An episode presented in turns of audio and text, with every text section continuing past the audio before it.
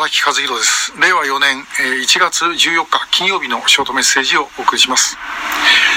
えー、今日お話しするのは、あの拉致被害者脱出のお話です。えー、とは言っても、まあ、残念ながら日本人ではないんですけれども、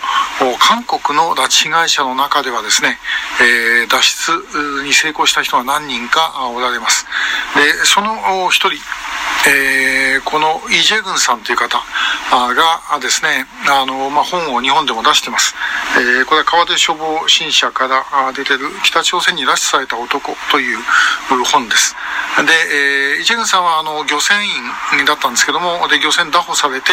えー、で、えー、北朝鮮に抑留されるという、まあ、韓国人の拉致被害者のですね、あの、休戦後の拉致被害者の大部分は、えー、まあ、そう漁船乗ってた方々です。えー、で、その一人だったんですけども、後に脱北してですね、えー、そして、えー、韓国へ帰ることができたと。まあ、この間も随分いろんなことがあって、それはこの本の中に書かれているんですけどね。で、えー、イ・ジェグンさんには一回だけ、えー、東京でお会いしたことがあります。えー、平成16年の確か3月4日だったと思うんですね。えー、なんで覚えてるかっていうと、実はこのイ・ジェグンさんと会ったのがホテルニューオータニだったと記憶してるんですけども、その会った後でですね、えー、お茶を飲んでたらば、あの、山本美穂さんの妹さん、森本美沙さんから電話がかかってきて、えー、警察から、あの、美穂の遺体が、えー、確認されたという連絡があったんですけど、どうしたらいいでしょうというような、あの、話でした。これが翌日から始まる、えー、山本美穂さん DNA 偽装事件、えー、のですね、まあ、あの、翌日から始まったというか、まあ、前から始まってるんですけども、明らかになるこの事件のですね、一番最初の時で、えー、あの時すごいショックを受けたんで、なんとなく一度の日にちを覚えてるんですけども、で、まあ、イ・ジェグンさんには、あの、このポスターをですね、お見せしたりしたんですが、まあ、ちょっと、見たことある人は、あの、いないということでした。まあ、似たような人見たことあるっていうのは確か誰か言ってたと思いますけども、まあ、結果的には、あの、なかったと。えー、いうことです。で、えー、ただ、まあ、こういうこと可能だったというのは何だったのかと、まあ、韓国人の場合は、えー、漁船の抑留だということはあるんですけども、イ・ジェグンさんは、まあ、一般の社会に出てたんですね。えー、だから脱足することができたと。えー、日本人の拉致被害者も、おそらくは全部を、そんな、あの、招待所でですね、えー、完全隔離してやるということはできないと思います。で、えー、キム・ドンチョル博士が、まあ実際にですね、あの、あの北朝鮮で、えー、何人かの日本人あったというふうに言ってますけども、拉致被害者の中には、まあ間違いなく、えー、一般社会に出てる人がいるはずです。で、えー、そういう人たちが、あの、もし、うまくいけば脱足できるんではないかということを、まあ、私たち考えてます。でちなみに、あの、園田敏子さん、えー、園田はじめさんとご夫妻で、えー、鹿児島から宮崎空港へ向かう途中に失踪したあご夫妻の奥さんの方ですけども、園田敏子さんについては、あの、北朝鮮にいるという情報があり、えー、また、日韓現代が写真などをですね、明らかにする等のことをしています。えー、これは一般社会にいたという情報です。で、おそらくそういう方々はあ結構たくさんいるんじゃないかと思います。ですけども、もちろんご自分は自分が日本人の被害者だということは、えー、話せないと。ころは常に監視をされてますから、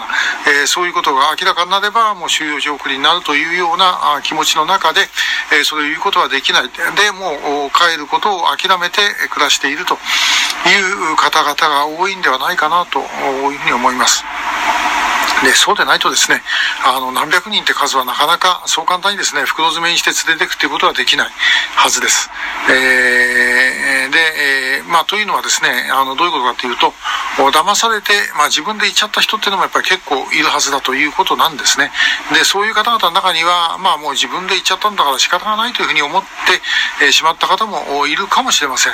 えー、本当は騙して連れて行かれたんですけども、まあ、そこのところを考えると、もう帰れないことが我慢できなくなると、まあ、この間言ったあの、蓮池さんのお話なんかとも通じるんですけどね、えー、それで結局、もう諦めてしまうで、周りの人が、まあ、諦めているようだったらば、えー、自分だけやって危険に遭うということもやっぱりしたくない、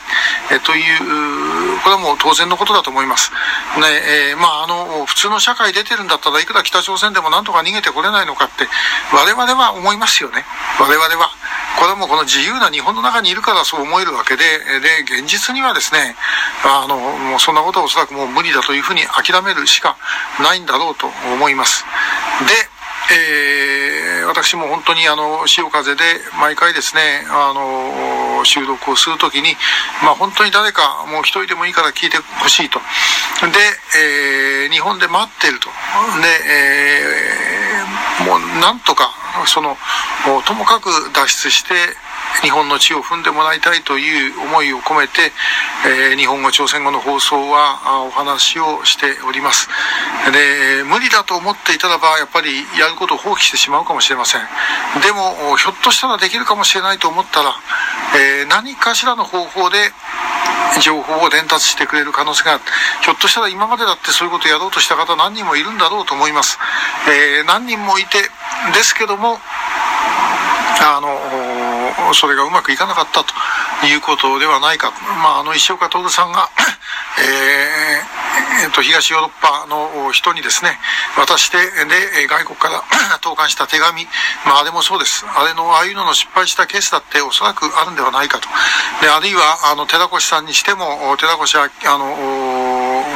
外尾さんが、えー、お姉さんに送った手紙から明らかになるわけですね。あれも本当に、あの、ちょっとした相手側のミスをついたとも言えるんではないかと思います。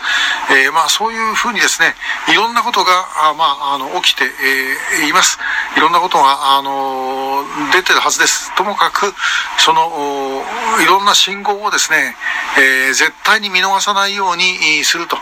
えー、日本政府はいつも、あの、情報の収集に努めてますってお得意のお言葉言いますけども、えー、拉致被害者に関する限り、真面目に情報収集なんかしてません。